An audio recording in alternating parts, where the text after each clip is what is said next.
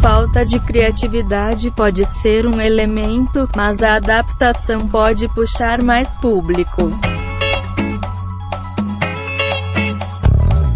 Bom momento, querido ouvinte. Eu sou Guilherme Andrade. Aqui é Angélica Oejima.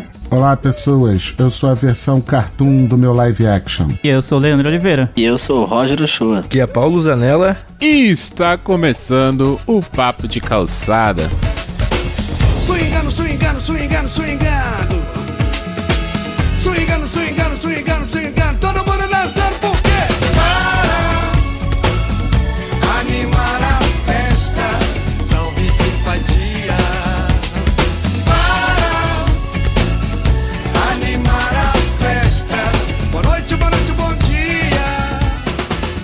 começar, gostaria de mandar um abraço para o Fabrício do Sexta-feira Clássica, que essa semana entrou lá no nosso grupo, já se integrou com a galera lá, já tá trocando ideia.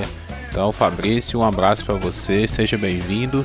E para você que ainda não está no nosso grupo do Telegram, mas gostaria de trocar uma ideia conosco, basta entrar lá t.me barra papo de calçada podcast, o papo com ouvintes. Nós estamos abertos lá, de corações abertos, de braços abertos, para receber vocês, trocar aquela ideia firmeza, para você comentar, para você sugerir pauta. Então, valeu galera, é, tamo junto aí. Então, pessoal, tamo aí para mais uma semana de papo de calçada para falar de um assunto que tá em alta aí, que vem causando algumas discussões no âmbito da cultura pop, né? E para falar sobre esse assunto, trouxemos os especialistas aqui, nossos convidados lá do podcast Miopia, o Roger, que já esteve aqui com a camisa do Haja Coração, hoje ele tá Troquei vestindo a camisa do. Miopia, e também o Leandro. Então, antes de, de- da gente conversar, se apresentem aí pro pessoal. Depois já emenda aí a opinião de vocês sobre essa onda dos live actions. É preciso fazer live action? É preciso atualizar os filmes ou não? É um desperdício para ganhar dinheiro? Para que que serve isso aí? Eu sou o Leandro, eu sou de São Paulo, capital. Sou dos podcasts Miopia, Haja Coração e Deixa eu Falar. E eu acho que a adaptação live action de clássicos assim não tem outra finalidade a não ser ganhar dinheiro. E como tem muitos fãs, vai continuar ganhando muito dinheiro e vão continuar fazendo adaptações de todos os filmes possíveis e inimagináveis. Como a gente tá vendo, e provavelmente a gente vai falar na sequência desse podcast. Pra mim não deveria ter, eu vi poucos desses, até porque eu acho um desperdício, mas o- a resposta do público geralmente é boa. Então eu acho que vai continuar essa onda por um bom tempo. Eu sou o Roger, venho do Miopia também, eu faço Hoje a Coração também, também com o Leandro. Temos dois podcasts comuns, mas eu tenho só dois, o Lele só tem, tem três. É uma honra estar aqui novamente, obrigado pelo convite. E a finalidade é isso aí, cara. A finalidade é ganhar dinheiro, como tudo que a Disney toca se transforma em ouro. Enquanto tiver gente assistindo, eles vão estar fazendo. Acho que a recém tá começando esse, essa onda e vai continuar por um bom tempo. E já queria deixar aqui meu protesto que Mortal Kombat é muito bom, tá? E o pessoal do, do Papo de Calçada aí, qual que é a opinião de vocês? É preciso, não é preciso? Para que que serve isso aí? Cara, eu sou suspeitíssimo pra falar porque outro dia desse, Renato, tava vendo um vídeo no YouTube que o pessoal tava fazendo um desafio. Quem sabia aí mais músicas, né? Dos filmes Disney e tal. E eu descobri que, assim, eu nunca fui consumidor dos desenhos da Disney. Eu acho que eu vi Tarzan, eu acho. O desenho Tarzan, mas é, o Rei Leão eu vi muito tarde, não vi na época em que eu era criança. Pra mim é tudo novo de qualquer forma, porque eu não vi. E agora acho que tem umas duas, duas semanas eu vi o filme do Dumbo, né? Por, mas só porque era do Tim Burton. Eu não entendo porque eu não vi o desenho. Então, pra mim, tem as pessoas que viram o Rei Leão recentemente estão dizendo, ah. Tá igualzinho, mas como marcou a vida de muita gente, né? Tem uns que defendem assim, ah, cria uma nova memória, né? Tem a rapaziada que foi, que cresceu vendo os desenhos, seja do Dumbo, do Rei Leão, é, recentemente do Aladdin e tal. Agora tem uma rapaziada nova, então essa rapaziada nova cria uma memória diferente, né? Como, assim, como eu disse no início, não sei mesmo opinar porque nem vi os desenhos. Cara, eu acho importante ter esse desenho novo, apesar de tá certo que vocês falaram que é só pra ganhar dinheiro. É uma empresa, ela vai sempre fazer isso, nem que tem que super, subverter toda a cultura que a gente já tinha, né? Mas ele, para as pessoas, crianças novas, né? Crianças novas é uma redundância, eu acho, mas. Não, a gente tem crianças aí de 30 anos de idade. É verdade. Essa mídia tem que ser apresentada dessa forma. Talvez um. A gente mesmo vai assistir algum desenho antigo, sei lá, acha meio escroto, sabe? E essa nova geração tem que ver agora dessa forma, remasterizado, tecnologia nova e esse burburinho que causa na internet, até mesmo pros fãs antigos, chama esse público, né? É tudo intencional. É, pois é, assim, sempre vai ser ganhar dinheiro. Eu acredito que toda produção ela visa ganhar dinheiro. É isso que o Paulo acabou de dizer. Tem uma importância que a gente não tem muita noção. Porque, por exemplo, eu vi o, o Mogli da Netflix. Né? E eu adorei, eu adorei, porque eu vi o desenho no cinema ainda.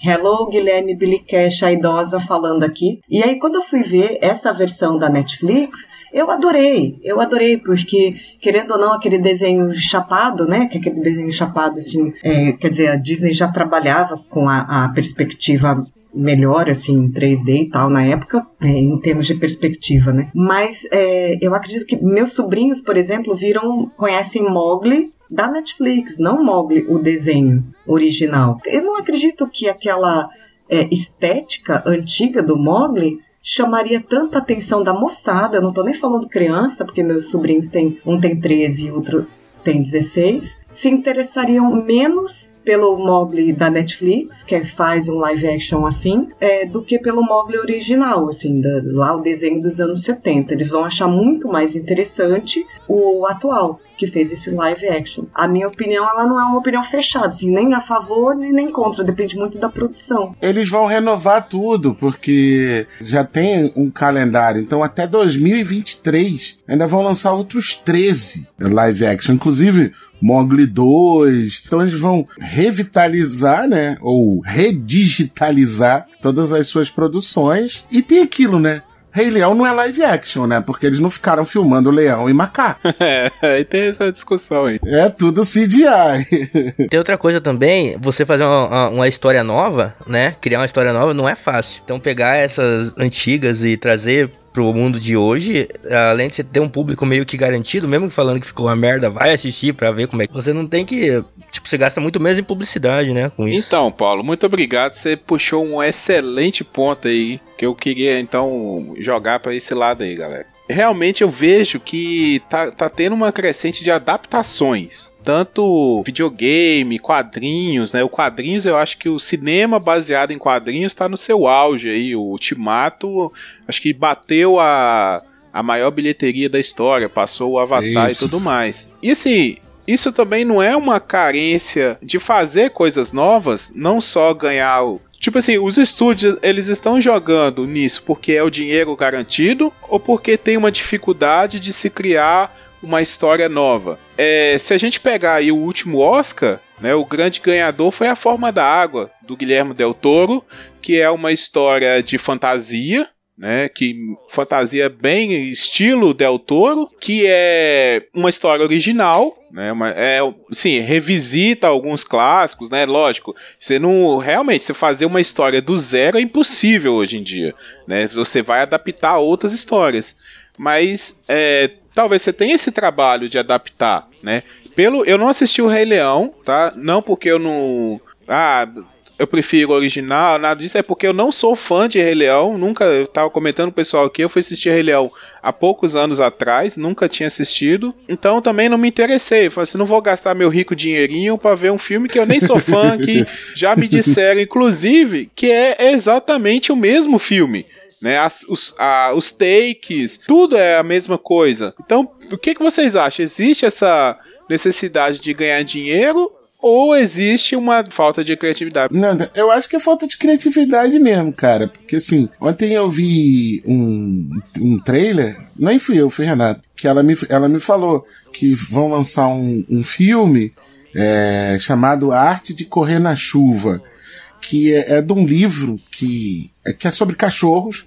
Eu não sei se vocês se lembram, na, na, época que saiu o livro Marley e Eu, começou uma febre, as editoras despejaram no mercado um monte de, de livros sobre cachorros, né? Contando histórias de cachorro. E aí tem esse livro chamado A Arte de Correr na Chuva, que é sobre um cachorro que adorava o Ayrton Senna. Ah, cara, a Renata leu esse livro, sei lá, 10 anos atrás. Aí vão fazer o filme agora.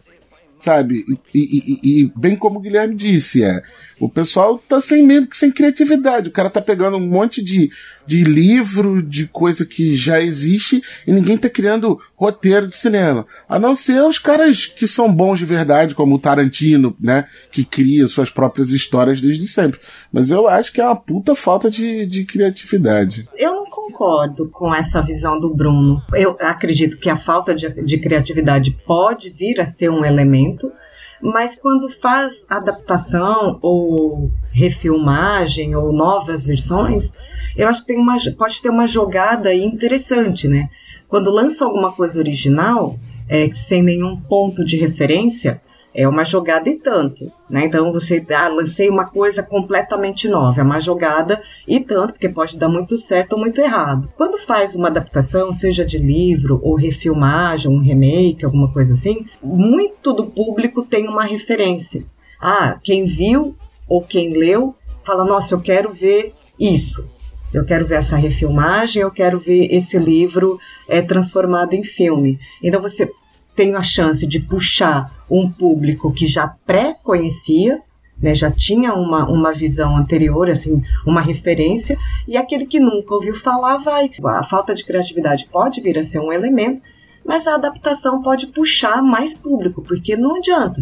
Sempre o objetivo é grana, sempre o objetivo. Então, quanto mais público, mais dinheiro. Então, se eu faço uma readaptação, eu puxo um público que já conhecia, tinha uma referência, e esse público vai chamar mais ainda do que é sempre uma jogada mais arriscada apresentar algo completamente original. Eu concordo bastante com o que a Angélica falou. É, é nítido, tipo, tem um fandom envolvido quando é uma adaptação de livro, quando é adaptação de, sei lá, de desenho, de animação, de videogame, qualquer coisa que seja. Já tem o fandom que é um público meio que garantido. Ah, eu gosto do livro, vão fazer um filme sobre esse livro, obviamente eu irei. E aí é difícil, eu acho que em parte a culpa é do público, porque todo mundo fala, ah, eu quero coisas novas, o cinema tá sem criatividade, não sei o quê, mas quem é que vai ver essas coisas novas? Quem é que vai no cinema ver um filme que não tem uma referência que você gosta? Tipo, ah, não é o filme, sei lá, do Tom Hanks, não é o filme do Guilherme Del Toro, ou não é o filme de uma saga que eu já acompanho em outra mídia, entendeu? Poucas pessoas se arriscam a ver no cinema e dar bilheteria para obras que não têm uma referência. Então os estúdios vão no que é seguro. É muito mais fácil eu fazer um filme do Vingadores, por mais caro que seja um filme do Vingadores, porque eu sei que vai bater 2 bilhões de arrecadação, do que fazer um filme daquele herói X que ninguém conhece por um estúdio subsidiado da Marvel, sei lá, algo assim. Porque eu sei que vai ser um gasto muito grande que provavelmente não vai ter o mesmo retorno. Então, como a Angélica falou, é, tudo envolve dinheiro. Entre fazer algo novo que eu não sei o que, que vai dar e outro que eu sei que vai bater recorde de bilheteria, claro que eu vou fazer o que dá recorde de bilheteria. E se o público não acompanha o, as coisas novas que saem, apesar de falar que tá carente de coisas novas, então é uma conta fácil, eu acho. Eu gostei disso que você falou. Veja o, o público das séries. A série é uma aposta também, né? E recentemente a, a Netflix tirou do catálogo algumas, algumas séries e é, foi hashtag no Twitter, né? Que Netflix eu te odeio, alguma coisa assim.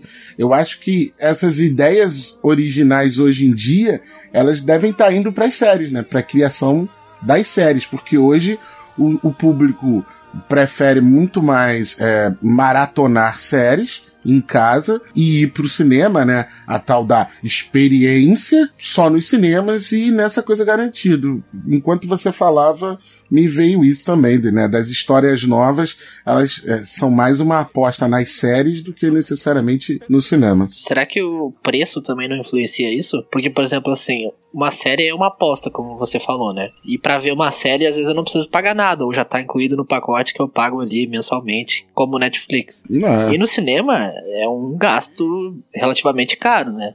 Pra- olhar um filme hoje, no final de 50 semana. reais da é- pipoca. é, você vai ver, É. só contando o ingresso, uma pipoca, um refri, por menos, num final de semana, por menos de 50 reais você não vê um filme. É duas mensalidades da Netflix, Quase né? isso. Aí você pensa que você vai estar desembolsando 50 reais pra ver um filme que você não sabe nada apenas pelo fator surpresa, ou você gastaria 50 reais num Vingadores da Vida, ou um outro filme que você já sabe o contexto por trás e, e tem interesse em assistir. Eu acho interessante nessa discussão que vocês falaram que a Netflix e outros, até a Amazon Prime, também é um foi um fator, tipo, que mudou um pouco o mercado nesse sentido. Por exemplo, Roma, que é um filme original Netflix, provavelmente não iria pro cinema, teria um público bem baixo, caso fosse pro cinema, iria para um festival ou algo assim. Mas como era produzido pela Netflix, teve um público muito bom, porque já tá lá, eu já paguei a mensalidade. Então, por que não ver esse filme que muita gente tá falando e foi indicado ao Oscar, entendeu? Agora, se fosse para ir ao cinema ver Roma, eu acho que o público desse filme seria muito menor, a audiência dele seria muito menor. Então, a Netflix tem muito disso, de ver um filme no festival e falar, não, esse filme aqui tem potencial. Então, a gente compra pra gente, vai ser exclusivo nosso e assim, e assim vai, né? Acaba aumentando o público. Eu acho que nesse sentido, o fator Netflix e Amazon também, que tem produções originais, é muito benéfico para a indústria do cinema, já que talvez supra um pouco essa necessidade que a gente está falando, a carência de novas, novas produções, produções originais, entendeu? Até com atores famosos, né? Porque, por exemplo, Roma é um exemplo bom, que, que é um baita filme, né? A gente, todo mundo no Miopia assistiu para gravar o Miopia sobre o Oscar, mas tem um exemplo ruim, né? Por exemplo, aquele filme Bride com Will Smith, foi uma baita aposta na Netflix. Eles fizeram exposição na Comic Con do filme, né? E no fim o filme foi péssimo, totalmente criticado. Imagina se tivesse ido pro cinema, a, a, né? Seria um flop gigante. Mas como exemplo, pensa assim, vocês mesmo, com a conta Netflix ou da Amazon ali na. Tá na sua TV, você tá vendo todos os filmes do catálogo. E quanto desses filmes ou séries novas você começa a assistir por conta? se alguém não indicar para você, ou se você não ouviu falar uma crítica alguma coisa. É muito difícil você tomar coragem para começar a assistir uma série. Ou você começa e para no piloto já. Ah, cara, assim, eu sou suspeitaço, né? Todo mundo aqui no, no nosso grupo do WhatsApp, eu me manifesto toda vez que eu vejo uma, uma série. Por exemplo, eu fiquei ouvindo o burburinho sobre Chernobyl, então vamos lá, vamos ver Chernobyl. E eu tinha visto, sei lá, um ou dois episódios, mandei um áudio. Alô, meus amigos do podcast Papo de Calçada, não vejam Chernobyl, Chernobyl é uma merda. e acabou que todo mundo gostou da série, sabe qual é? Eu sou um chato mesmo. A gente tem essa falsa sensação de propriedade cultural, de apropriamento do filme, né? Por exemplo, a gente tava falando antes que que o Rei Leão, esses filmes de hoje em dia não são feitos para nós, são feitos para as crianças de hoje em dia, né? A gente tem a sensação de que, poxa, no meu tempo era melhor, esse filme era, não era para que refazer, esse filme era para mim quando eu era criança. Eu acho que isso é uma, uma coisa que acontece muito hoje e é importante, mesmo talvez a gente não gostando dos filmes, é importante que eles sejam refeitos para atingir um público novo. Daqui a pouco, né, um filho, um filho de alguém, nosso filho, sei lá, vivenciar essas histórias, né? Como ela disse, você vai ver o filme original dos anos 90, às vezes é uma animação que é até mal feita, ele não gosta tanto, nós gostava na época, mas hoje mesmo até se a gente rever, daqui a pouco fica um pouco datado, então é importante que tenha esses filmes. Isso acontece até com Homem-Aranha, por exemplo. Eu amo Homem-Aranha, é meu super-herói favorito, e os filmes são uma bosta, cara, inacreditável. Até os novos até estão ok. É o quê? o cara tá pirando, viu? O espetacular Homem-Aranha é muito ruim, mano. A história é muito ruim. Só que pra, pra galera que tem de 9 a 15 anos, o filme foi sensacional. Engraçado que o Homem-Aranha ele faz meio que o caminho inverso, né? Ele vinha live action há, há bastante tempo e a, o multiverso, o Aranha Verso, né, veio com uma animação e salvou a Sony, né? Foi o melhor filme de, Já fez, de Homem-Aranha é. é que a Sony conseguiu Sony, fazer, né? Uma Exatamente. animação. Não, o melhor Homem-Aranha de todos, para mim. Não, e uma coisa que você falou que é muito boa que a gente pode pegar, por exemplo, você, tá, você pegou o exemplo do Homem-Aranha. Eu discordo de você que, assim, os três Homem-Aranha que, o, que o Sam Raimi fez, né, que é com o Tobey Maguire, eles são muito bons. E eles são, tipo assim, os, esses, os, o, o, os precursores do que o universo Marvel se tornou.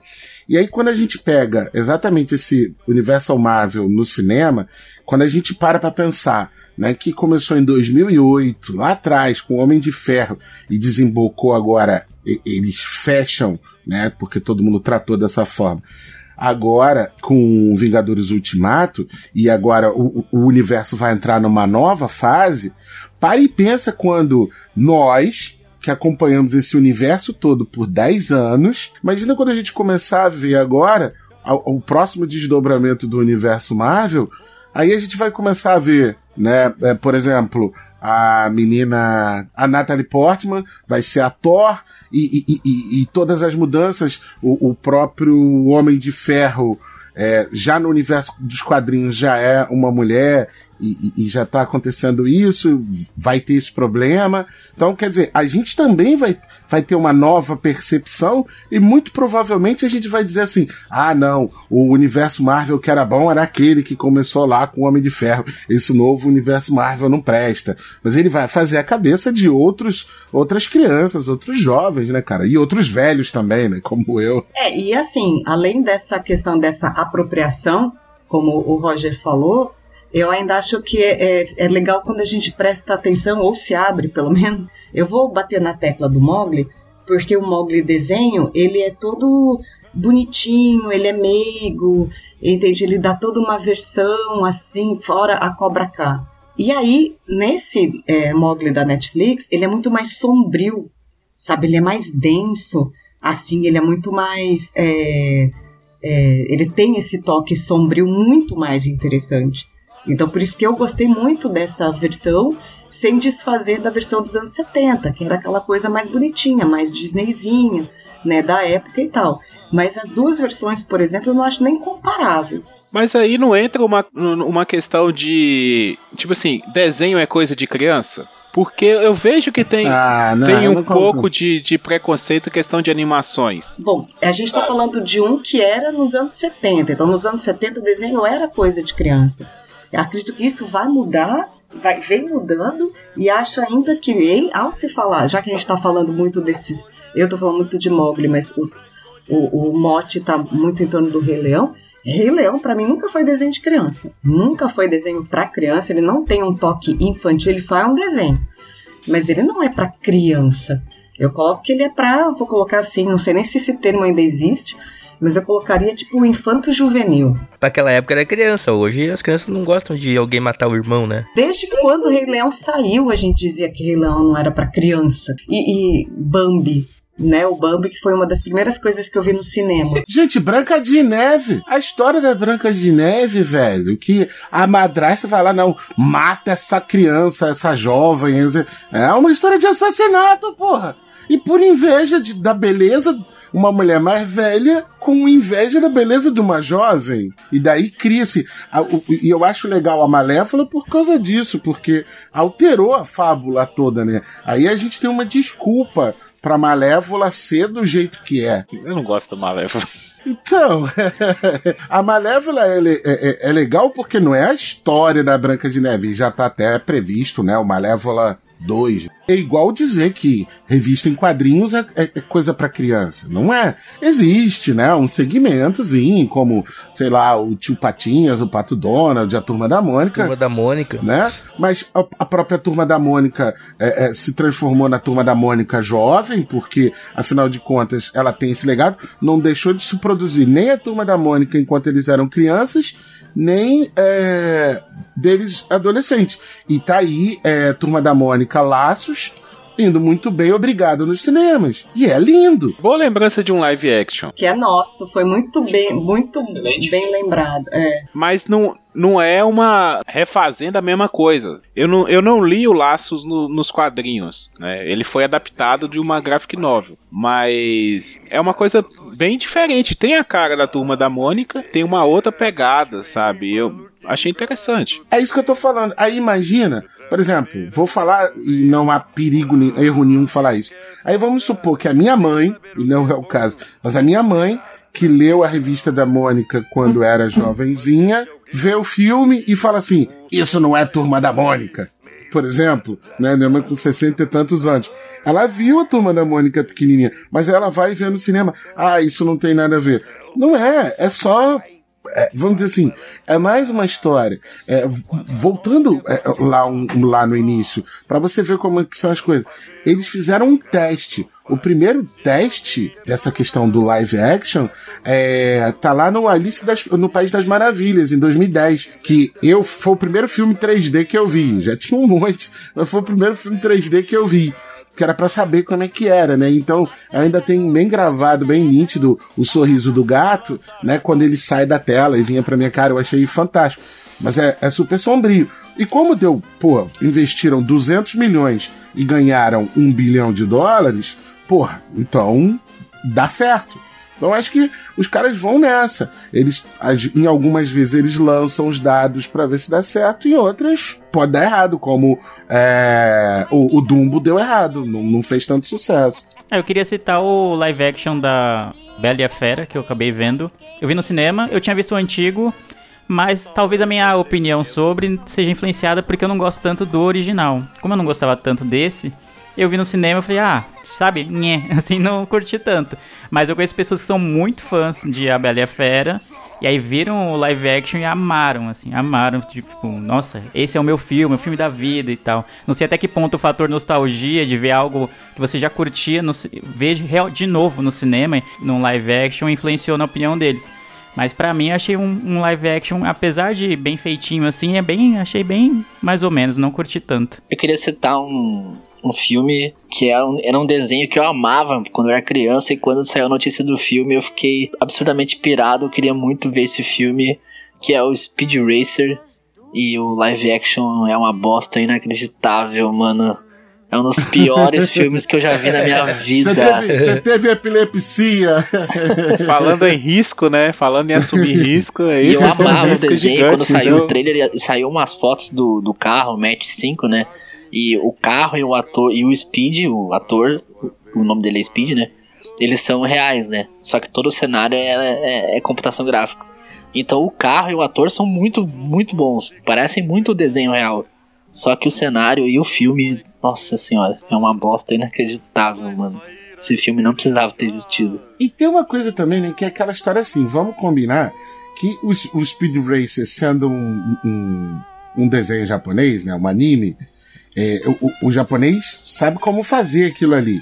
Aí vem dois americanos, doido, que na época ainda eram os irmãos Warshawski, né? Ainda eram dois rapazes, agora é um, é um rapaz e uma irmã trans. Aí vai pegar aquilo ali, depois que, de tudo que eles fizeram com Matrix, a pegada não ia dar certo, né, cara? Era um, um prenúncio de alguma merda que ia dar, né? Eu não sei por que, que eles quiseram adotar esse tom, porque era um filme que podia muito bem usar cenários reais, né? Esse padrão visual até não tem nada a ver com, com, com- com o anime. Como eu sou um velhinho aqui, é, em 1988, 1989, é, o cinema fez um filme chamado As Aventuras do Barão de Munchausen, que é baseado no livro homônimo, né? As Aventuras do Barão de Munchausen. E, e As Aventuras do Barão de Munchausen, inclusive, é, é- é tema, perfil psicológico, né? Da pessoa que em- fantasia a própria vida, né? É uma síndrome psíquica que algumas pessoas são diagnosticadas com. E eu li o livro, são aventuras fantásticas, né? A forma como o Barão de Munchausen escapava dos seus inimigos e tal, era um negócio maravilhoso. Quando eu fui ver no. no, no, no- acho que não sei se eu vi no cinema ou em videocassete. O filme era ruim demais. O filme era ruim demais. Não tinha nada a ver com o livro. Essas apostas né, que a gente falou mais antes. É, você lê uma coisa no livro e quando você vê na tela, a, toda a sua imaginação que você construiu em, em cima do texto, ela vai pro ralo. Tem um é, live action que eu não gostei, e eu acho que saíram dois e tal, que, é, que são os Flintstones. Flintstones é bom desenho. Pelo menos eu era criança e né, parecia ser legal. Aquele Flintstones em Rock Vegas. Não quero rever, tô com medo. Ah, top, top. Assisti, esse- assisti esses dias. Eu queria ver, é, não vi assim, porque fiquei naquela, ah, quero ver, quero ver, passou e eu tô lembrando agora. Peter Pan, porque a história é, é, é muito. Nossa, a história de Peter Pan é muito legal, né? Muito massa. Se, vocês viram Peter Pan. Você tá falando aquele com a Julia Roberts de Sininho? Que ela é ruim. O problema é que aquele que fizeram, né, que é a história Hulk, a, his- é, a história do Capitão Gancho, alguma coisa assim, não é Peter Pan, né? Contando a história do Capitão Gancho e tem o Peter Pan. A Disney, quando fez isso, foi, foi uma furada, né? Porque não fez o filme do Peter Pan. Não, tem o Peter Pan novo, é 2015. É, que é com, com o Homem-Aranha lá, o Tom Holland. Tem um milhão de versões do, do Peter Pan também, né? É, não vai estragar a minha visão do desenho. Porque eu sempre. Eu, eu tô notando meio isso, assim. Quer dizer, ou pelo menos uma tendência, não uma regra, mas uma tendência. Quando parte de um desenho, o desenho é mais. é, tem um toque infantil mais forte, porque a gente tá falando de isso, né? O desenho dos anos 70. Apesar do Bruno ter lembrado muito bem o desenho da Branca de Neve, ele é, né? É, e aí depois, nessas novas versões, com essa. É, na forma de filme ou de um live action, né? No pé da letra, assim, ele ganha uma, algo mais. É, eu tô usando o termo sombrio, mas acho que vocês entendem o que eu quero dizer, assim, né? Ele não fica com aquele ar tão romântico, porque a história do Peter Pan em si, ela também não é uma historiazinha bobinha. É uma história de sequestro. Exatamente. Mesmo a questão da Terra do Nunca, pô, isso tem um significado, né, assim, forte também, né? O Michael Jackson estragou o Peter Pan pra mim. Ai, meu Deus. pra mim, o Peter Pan é aquele amigo que não, não desenvolve na vida, não cresce na vida e não deixa ninguém crescer na vida também, sabe? Fica travando todo mundo, atrapalhando todo É mundo. um arquétipo. Síndrome de Peter Pan, exatamente. de Cinderela e tal, né? Esses, cadê a Renata pra salvar? Mas eu acho que isso é, é, são arquétipos ou algo assim. né? É, são, são arquétipos, tá certo. É, esse era um que eu gostaria de ver, porque ele deve ter talvez esse toque mais sombrio, assim, né? Que deve ser bem, bem interessante. Mas quer ver um que eu não me interessei a ver, porque, por favor, né? Deve ser trash, assim, deve ser uma coisa B. É Scooby-Doo, né? Ah, eu vi o 2 no cinema, é muito engraçado. Porque, gente, eu não consigo imaginar o Scooby-Doo, assim. A produção tava boa, o Scooby-Doo tava escroto, tava legal. Resumindo, todos os desenhos da Disney viraram nome de doença pra pessoas velhas, é isso? Peter, síndrome de Peter Pan, síndrome de Cinderela. Bem analisado. Mas é, cara. Tem a Bela, a Bela de Bela Fera que sofre de síndrome de Estocolmo. Exato. Minha, não. Eu fico meio, assim, com o pé atrás, porque assim, eu sou muito fã de animações. Eu gosto mesmo, praticamente todas. as- Quando eu sento pra conversar, por exemplo, com. Eu tenho um primo de. tenho seis anos. Aí eu sento pra conversar com ele, eu sei todos os filmes que ele já viu. A gente bate papo sobre os filmes. Eu falo, e aí, o que, que você achou desse filme? Ah, legal. E vou conversando com ele sobre os filmes, que eu já vi praticamente todos. E eu gosto da animação, que a animação ela, ela te dá uma oportunidade, um, sabe, uma gama de você criar o que você quiser. É bem próximo da literatura. Lógico, a literatura é muito maior. Né? Você pode criar. O papel aceita qualquer coisa. Mas a animação ela te dá essa possibilidade de você criar o- os mundos, né? Por exemplo, esse filme do, do Atlantis, eu quero ver, entendeu? Como é que eles vão fazer, porque eles realmente vão pra Atlantis, sabe? É uma é o tipo aquele do, do, do Júlio Verne lá, Viagem ao Centro do Centro da Terra, sabe? Que eles até Uhum. tentaram Aham. fazer uma adaptação que não deu certo, sabe? Porque é muito difícil, muito difícil. E a animação te dá essa possibilidade. Por exemplo, um divertidamente da vida. Não tem como, assim, eu, sabe, se for fazer Ah, live action, fica muito estranho. Fala baixo pra ninguém ouvir e não ter ideia de fazer. É, os incríveis, vai que ficarem. Eu adoro os incríveis, cara. Vamos, vamos supor que um dia queiram fazer dos incríveis. Não, não, não mexe nesse aí, mano. Não mexe nesse aí, que isso aí é bom. Eu não sei como que o, saiu Incríveis 2 e não saiu Incríveis Live Action, porque na onda de super-heróis que tava tendo, sabe, era. O, É, né? tava tudo pronto, né? Assim, é só apertar o gatilho. Então eu fico meio com esse pé atrás. Eu prefiro, às vezes, assistir animação, sabe? Eu comentei com vocês que, às vezes, eu acho que tem um pouco desse preconceito de que animação é filme pra criança. Sabe? Ah, faz, aí faz o live action que é pra família toda. Você tem besteira, rapaz. Toy Story. Toy Story é pra criança? Não é pra criança, rapaz. Toy Story é universal. Todo mundo vai se identificar com Toy Story, mano. Ah, mas quando eu falo que eu assisto animação, todo mundo me olha com cara assim, "Ih, você é desse tamanho assistindo um filme de desenho. Manda tomar no cu.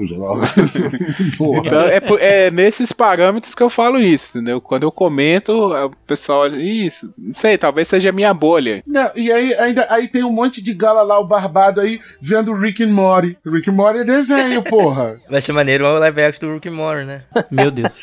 Não, Mas já tem, é de volta para o futuro, porra. É mesmo. Não, eu, eu penso mesmo. Se um dia fizerem um, fi- um filme de, de Rick and Morty, cara, aquilo é tipo, é censura maior de 18, porque Isso é tipo o Deadpool, né? Deadpool É, vai ser. Exato, exato. Essas pessoas, como o Guilherme dava aqui, criticam, ah, porque você vê a animação. Você, burro velho, foi ver Vingadores, Homem de Ferro, Homem-Aranha no cinema. E a revista em quadrinhos, que as pessoas dizem que é para criança. Uma vez, eu, eu já falei isso aqui num outro episódio. A Renata me perguntou ah, qual é a graça desses filmes de super-herói. Eu falei, a, a única graça é você ver aquilo que você via na, na revista em quadrinhos, os caras fazendo de verdade ali na sua frente. É, os caras caindo na porrada. É isso que a gente quer ver. Não quer chorar, não quer. Nem tem história pra isso, né? É, a gente só quer ver super-herói brigando, batendo com no outro. metralhadora? Como isso pode É, ser ruim, cara? Não, e você não quer pensar, você só quer se divertir, velho. O cara jogando uma lua em cima do outro, né? Entendeu? O cara, o cara teorizando essa viagem do tempo, né? Do, do, do, do, do Vingadores Ultimato, explicando, envolvendo física. Eu, Mano, é só a viagem do tempo, chega, não, não precisa explicar nada, não, cara. Eu sou muito criticado por gostar do Adam Sandler aqui nesse, ne- nesse podcast. E da Marília Mendonça. É.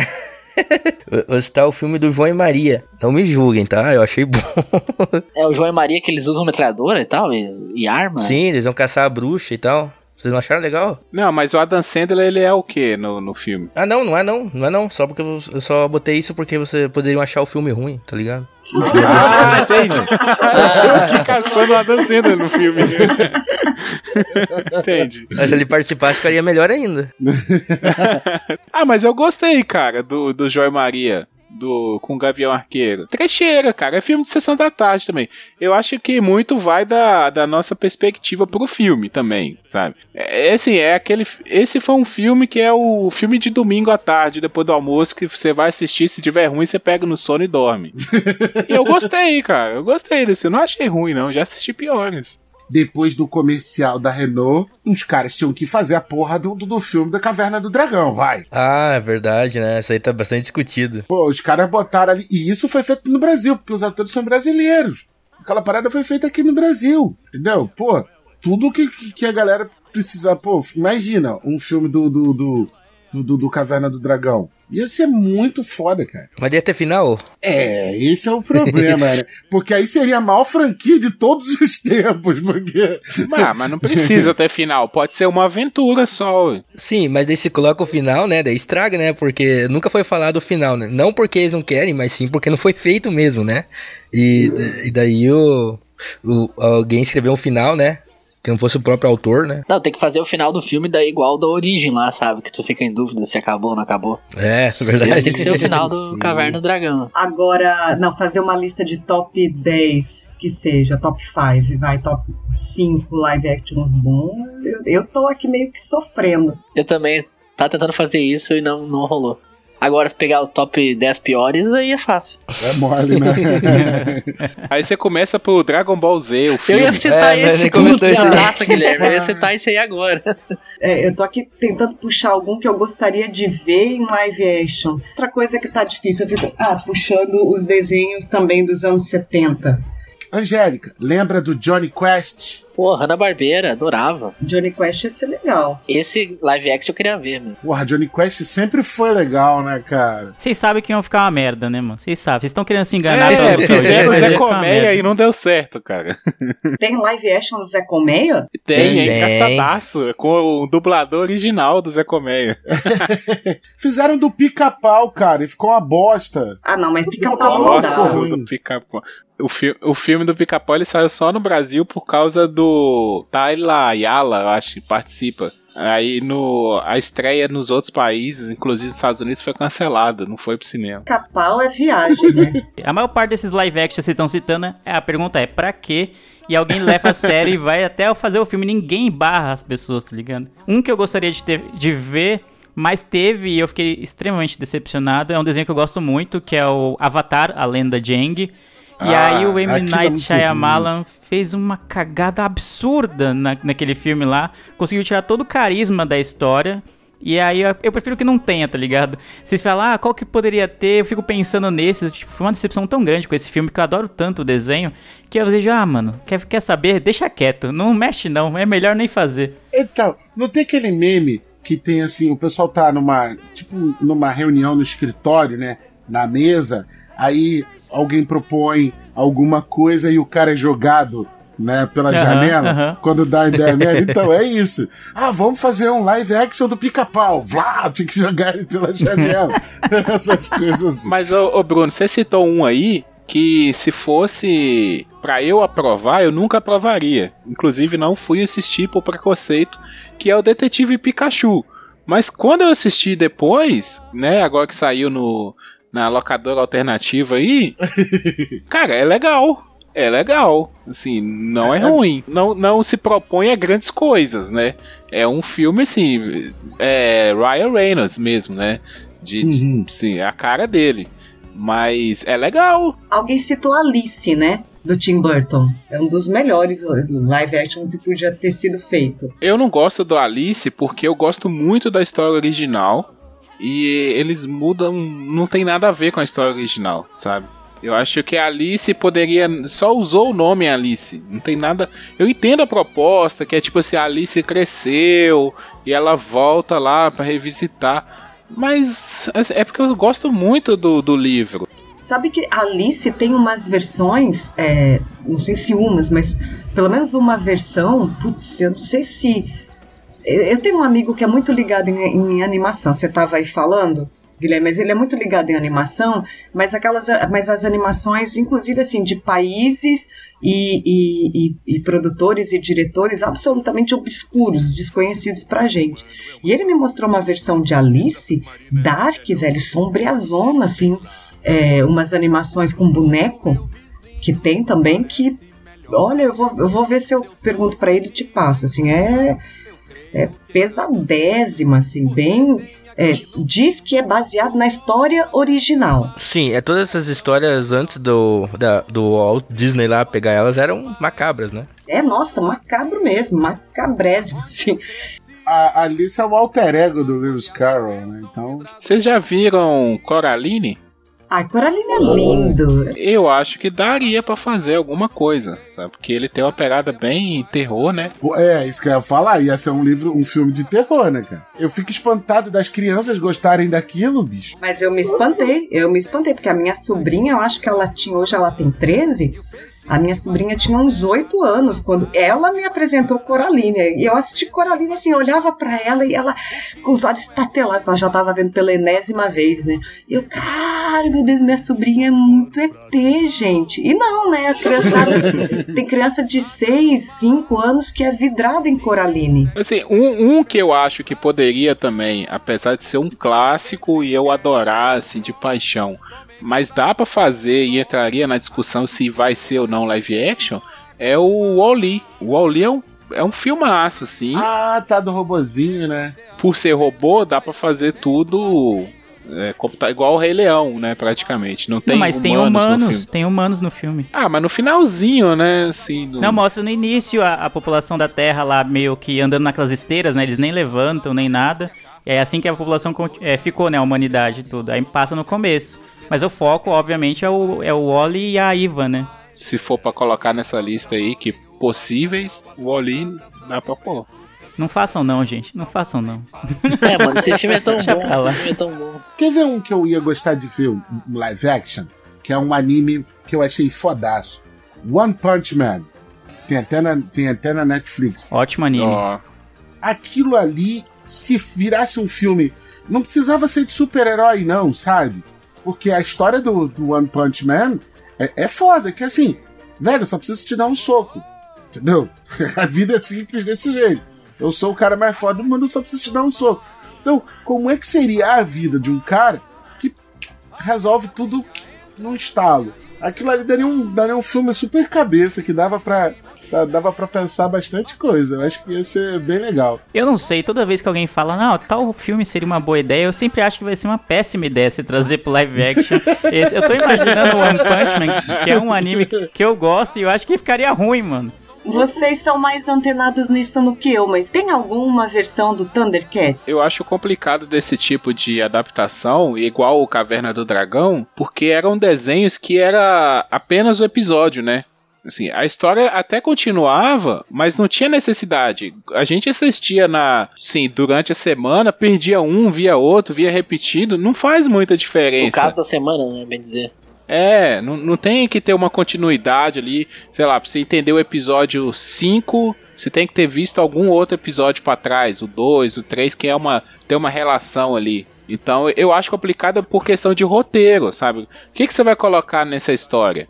É, como é que você vai criar um início, meio e fim num desenho que, sei lá, tem, sei, acho que mais quase 100 episódios o desenho completo e vai de nada para lugar nenhum, sabe? Eles a- toda vez lutando contra o Munra e o Munra morre e volta, sabe? Eu acho, eu, eu acho que o, o principal fator de algumas adaptações darem errado é porque eles não sabem trabalhar esse roteiro. Eu concordo com isso. Tipo, é que nem vocês falaram, é tipo um caso da semana, acaba nele mesmo, no episódio mesmo. E aí, pra um filme, você tem que, ou, sei lá, tentar estender isso ao máximo. E aí, às vezes, duas horas daquilo não é tão legal. Tipo, meia hora no episódio de desenho é ótimo. Mas duas horas daquilo, você vê que a solução geralmente é muito rápida pra se dar. Mas aí no filme eles têm que esticar aquilo ao máximo. Fala, Nossa, pra quê, gente? E também, por outro lado, se eles inventam e tentam inovar, falar, não, não vai ser o caso da semana, vai ser algo profundo e tal, de repente pra uma trilogia e, e tudo. Aí os fãs Fazer lá. origem, né? Isso, aí os fãs vão falar, puta, isso aqui não é o meu Thundercats. Aí já era. Aí dá errado do mesmo jeito. Ah, Fizeram isso com o desenho novo que fizeram agora. Entendeu? O desenho novo do Thundercat, que, que, que fizeram um monte de, de, de, de fã antigo, né? Que viu o desenho dos anos 80. Ah, isso aí não é o meu Thundercat. Não é o seu mesmo, é da Não é pra produtora, você, da- é, então. O que muita gente não tem em mente é que não é pra ele, provavelmente, esse desenho, cara. E aí por isso que reclama quando muda o sexo do personagem, quando muda alguma característica de um personagem que ele achava que não deveria mudar, e assim vai, sabe? Eu acho que o importante é não cagar regra com a coisa. Eu não sou fã dessas live, das adaptações live action. Quase não consumo esse tipo de conteúdo, mas eu acho que não vale cagar a regra, falar, ah, não tem que fazer, que não sei o que. Apesar da maioria ser bem bosta. Então, quem quiser que vê, que veja, né? O que, que vocês acham disso? Dessa rapaziada, eu não sei se é problematiza, se, se é só implicância, se é chata, se é mimizenta. Que é esse povo que fala isso, sabe? Que é, assim como eu tava falando do, do, do- do desenho do, do Thundercat, né? Ah, isso não é o meu Thundercat. Que, que é que, que passa na cabeça dessas pessoas? Sabe? Que, que, que, que, que saudade, não sei, não é saudade, não é nostalgia, que, que apropriação é essa, né? Usando o termo falado mais cedo. É, que apropriação é essa que a rapaziada é, é, é, faz do desenho a ponto de, sabe, implicar? Porque a gente sabe que aí os caras organizam o movimento na internet para pedir, para mudar, para fazer diferente. O que, que é isso, cara, que passa na cabeça das pessoas? Eu acho que é falta um pouco de terapia. A gente falou sobre a síndrome de Peter Pan, de Peter Pan um pouco mais cedo. Eu acho que se enquadra nesse caso. Tipo, é uma coisa a gente comentar aqui, ah, você gostou ou não gostou de tal, a, a- a- é, tal adaptação live action? Ah, gostei por causa disso, não gostei por causa disso. Agora você fala, fazer um abaixo assinado para que não, para que sei lá, tal filme não seja cânone, tá ligado? Como já houve isso, acho que do Star Wars, se não me engano, do Star Wars episódio 8, se eu posso estar falando merda porque eu não assisti. O primeiro que tem é o Rogue One, eu acho. Que falaram, ah, esse- fizeram uma baixa assinada pra que esse Star Wars não fosse cânone na, na, na saga. Tipo, como assim, cara? Tá ligado? Que tipo de problema mental você tem? Que tipo de bloqueio você tem pra fazer um abaixo assinado em torno disso? Sabe? Uma coisa é você não gostar, falar, ah, não curti, não vou acompanhar esse resto. Esse, os outros próximos filmes que fizerem, porque não é a minha praia. Agora você fala, ah, acabou com a minha infância. Ô, cara, só a infância acabou faz tempo. Você tem trinta e tantos anos já, jovem. Então, não dá, cara. Eu acho que um pouquinho de terapia talvez resolvesse isso aí. É, O pior isso é isso, né, exagero. cara? Que não são crianças, são adultos já, burro velho, né, cara? Exato. A galera queria fazer baixo assinado pra mudar o final de Game of Thrones, mano. Não, mano. Cara, só aceita que Acabou, foi ruim esquece já isso aí. era, mano. É, Acabou, esquecer, esquece isso aí, mano. Depois que vi, não dá pra desver. Momento cultural. Ô querida, fala pra mãe.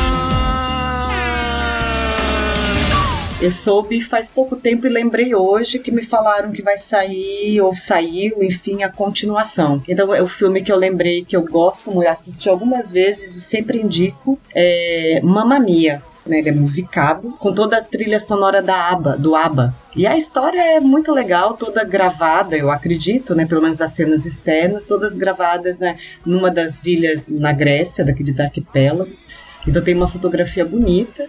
E é interessante ver é, que o Pierce Brosnan, né, que é aquele 007, cantando ou tentando cantar. É legal, assim, a história é bem massa. É uma filha adolescente que descobre o diário da mãe. A mãe tá lá isolada nessa ilha já há bastante tempo, é dona de uma pousada. E ela descobre no diário da mãe porque ela nunca soube quem era o pai. Então ela vai fuçar o diário da mãe para tentar descobrir quem era o pai e são três possibilidades. Então no dia do casamento dela, ela manda um convite para todos os três e para tentar descobrir assim, né, quem é o pai. Então vale lá, especialmente quem gosta da, da, da, Tem que ser, né? Tem que gostar de aba, porque se não gostar de aba, não vai gostar de Mamma Mia. Duas séries que eu gostei muito. Uma tá na, na Amazon Prime, que é The Boys. The Boys é uma adaptação de, de quadrinhos, que é um quadrinho de um excelente roteirista de histórias em quadrinhos, chamado Garth Ennis ele fez o Preacher, ele fez uma outra revista que eu já esqueci, que eu já indiquei aqui no, no, no, no Papo de Calçada, no nosso momento cultural. E The Boys fala basicamente do seguinte, né? O, o mundo, os, os, né? nosso mundo normal, a criminalidade aumenta e os heróis eles acabam sendo privatizados, por assim dizer. Eles viram uma grande corporação. É, então, por exemplo, se a sua cidade está com algum problema de criminalidade, você, prefeito, pode contratar os serviços da empresa, que agora eu não vou lembrar o nome, porque a cerveja já está na minha mente. Você contrata os serviços dessa empresa e você pode contratar um herói para sua cidade para né, resolver a criminalidade.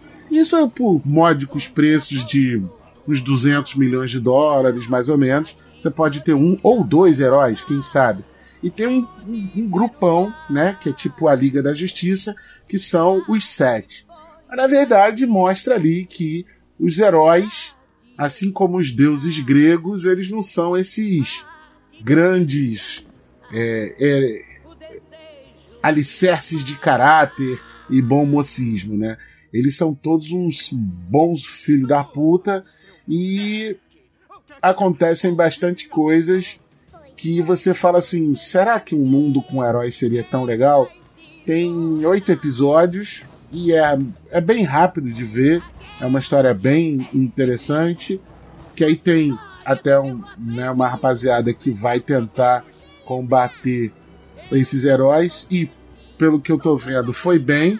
Então a Amazon Prime já começa a sinalizar que poderá vir uma segunda temporada. E é, uma outra série que essa série é a série, na verdade, uma minissérie do momento, e como eu falei aqui hoje no episódio, é uma a minissérie da HBO, são seis episódios, chamado Years and Years, né? Anos e Anos, que mostra as alterações ou as possibilidades de um futuro não muito distante, tá? Um futuro que começa ali em 2020. A série se passa entre 2020 e 2029, né? No momento em que o, o Trump consegue se reeleger nos Estados Unidos e você vê a ascensão de uma política muito parecida com um certo político que nós temos aqui no nosso país, e ela vai apontar altas confusões no Reino Unido. Mas a série ela se desenvolve em torno de uma família, é, a família Lion, e é muito legal porque a série discute uso da internet, a série discute uma coisa que já foi abordada aqui pelo Michael Oliveira no remix, que é o transhumanismo. É, vai discutir, obviamente, questões de gênero e sexualidade. Então, ela é muito contemporânea. Então, minhas duas indicações são essa: The Boys, na Amazon Prime, e é, Years and Years no, na HBO. Eu vou ser bem rápido aqui e indicar o filme que eu vi essa semana. Tava com medo de ver, mas como era do Tarantino, eu fui ver que era Cães de Aluguel. Acho que muita gente já viu, mas se você não viu, dê uma oportunidade pro filme. Tem lá na locadora vermelha lá e, e agora com esse último. No, acho que é o nono filme do Tarantino saindo agora no final do ano. você vai relembrar o que ele já fez já. Então eu vou. Não é exatamente nova, mas eu acho que eu sou o maior evangelizador dessa série que existe. Então, em todo lugar que eu vou, eu falo para as pessoas assistirem. Não sei se vocês já viram, mas é a série Dark, original Netflix, que teve a sua segunda temporada né, esse ano. A primeira do, de 2017, se não me engano, e a segunda saiu agora em 2019. Então, eu não sei se vocês sabem sobre o que é a série, mas basicamente ela envolve ficção científica. Começa com o desaparecimento de uma criança, o Mikkel, e aí a partir do desaparecimento dela vai ter uma investigação policial. É, quando a investigação policial avança, você vai vendo que não é bem o que parece. Ela começou como. Tipo, a série te leva pra um caminho pensando que é algo, alguma coisa assim relacionada. Ah, vai ser uma investigação apenas, vai ser uma série policial. E aí vai levando para outros caminhos que eu não, é melhor não dizer porque seria um spoiler que é melhor não se ter, mas eu adoro essa série. Para mim, a minha série favorita do Netflix é Dark. É uma série alemã, a primeira série alemã original Netflix. Tem feito bastante sucesso. Eu fiquei maluco quando eu vi a primeira temporada e fiquei mais maluco quando eu vi a segunda. Então recomendo para todo mundo. É uma série que explode cabeças e eu não fico tão empolgado com a série desde que eu assisti Lost, o que é bem perigoso porque o final de Lost foi uma merda. A minha mãe tá vendo Lost agora, eu tô com vontade de contar pra ela. Tem coisas que é melhor você ter a experiência sozinho, né? Dark é sensacional mesmo. A gente grava, inclusive gravamos um miopia sobre. Se você já viu, vai lá, que tá muito bom. Uh, a medicação, eu vou fazer uma indicação. Até indiquei no miopia também, vai, vai ao ar o cast essa semana. É uma série meio documentário da Netflix chamada Turismo Macabro. Em inglês é Dark Tourist. Que é uma série que um repórter americano, inglês ele visita, ele faz os turismos não convencionais, exemplo Chernobyl, só que como Chernobyl entre aspas já virou até uh, hype, né, pop, ele vai para outros lugares. Eu não olhei todos os episódios ainda, são 10, se não me engano. Eu olhei uns 3. E um dos que eu mais gostei foi o do Japão, ele visita a área de Fukushima lá onde aconteceu o acidente nuclear. É, ele visita mais ou menos uns dois ou três lugares por cada país, cada episódio é, é focado em um país o episódio do Japão ele visita essa área da usina nuclear e que para ver como é que tá o condado hoje, como é que ficou a vida das pessoas que moram lá perto. Depois ele vai naquela floresta onde se suicidaram mais de 100 pessoas, uma floresta bem famosa no Japão.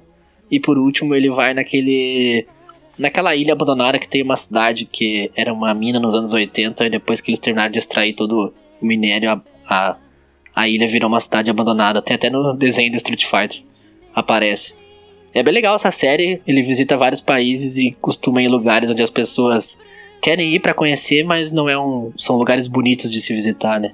É bem interessante. Então, tem várias coisas, tipo, no Chipre tem um confronto político, tem uma cerca que divide uma cidade, mais ou menos como é que era a Alemanha, na Alemanha Oriental. Então, é, é bem legal. Tem um pouco de história e também tu conhece alguns lugares diferentes, assim, e coisas no mundo que, que a gente nem imagina, né? É bem legal essa série. Onde é que a gente encontra o Miopia? Fala aí pra galera, as redes sociais. Já aproveitando aqui para agradecer a presença de vocês. Estamos nas redes sociais, o Twitter é podcast Miopia, o site é miopiapodcast.com, estamos no Facebook também.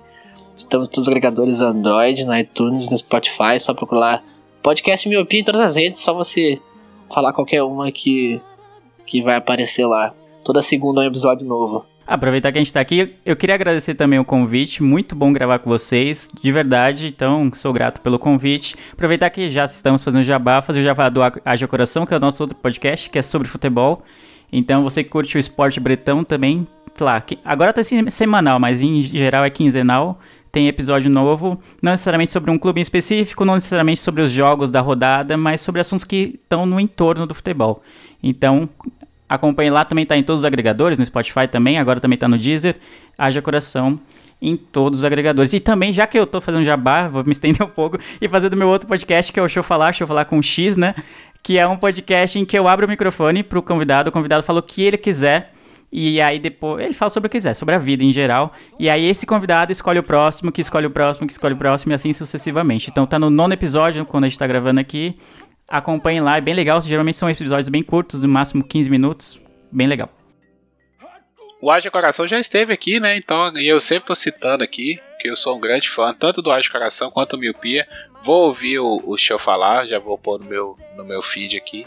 É, valeu, galera. Nós participamos lá também no Miopia, então quando sair o episódio da, que eu e o Paulo participamos lá. Nós vamos divulgar nas redes sociais aí pra galera. Só fazer um pequeno pequena indicação minha aqui, que é a série Orange is the New Black, que saiu a última temporada, ela fechou aí o, o ciclo. É uma série muito legal que conta a história de prisioneiras numa prisão federal, tá? Então fechou bem assim o, o, o ciclo. É, vale a pena conferir essa série. E você que nos acompanha, muito obrigado. Novamente, obrigado ao Leandro e ao Roger por participarem aqui com a gente, ter aceitado esse convite. Voltem Opa, sempre que quiserem. Opa, É, é, foi uma honra. tiver um tema, um tema polêmico aí que vocês queiram falar, dá o grito, fala assim, ô gente, se vocês for falar disso aí, me chama. Pode deixar. é, Vamos falar de Mortal Kombat. é, Por favor. pois é, pois é. Talvez a gente faz aí um, um, um episódio sobre finais, finais ruins ou finais polêmicos, não sei. Vou, vou, vou pensar nessa pauta aí pra fazer e vou chamar vocês. É, pessoal já, já conhece aí as redes sociais, arroba Papo Calçada, no Twitter, no Facebook e no Instagram.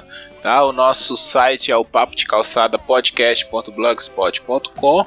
Nós temos um grupo no Telegram, tá? t.me barra papo de calçada podcast. Lá você troca ideia com a gente, comenta sobre os episódios, sugere pautas. Inclusive, algumas pautas que nós vamos gravar aqui ainda na sequência são pautas que o pessoal está sugerindo lá. Então vale a pena, além de interagir com a gente, trocar ideia, né? A Angélica arrumou uma grande mágoa lá, um grande desafeto no nosso grupo por causa de um ouvinte. Já citou ele aqui algumas vezes, mas é sempre divertido, é sempre numa boa, a gente troca ideia lá. Então não fique de fora. Tem link aí no post, tem link no nosso blog, tem link nas redes sociais. Não é difícil achar o nosso grupo no, no Telegram. Se não achar, comenta aí, fala, gente, marca a gente no Twitter, no Facebook ou qualquer outro lugar que a gente manda o link na hora para a pessoa entrar lá no grupo. Beleza? Novamente, obrigado a todos que participaram, obrigado a todos que ouviram e até a próxima, gente. Valeu, tchau, tchau. Valeu. Valeu, tchau, tchau. Valeu, tchau, tchau.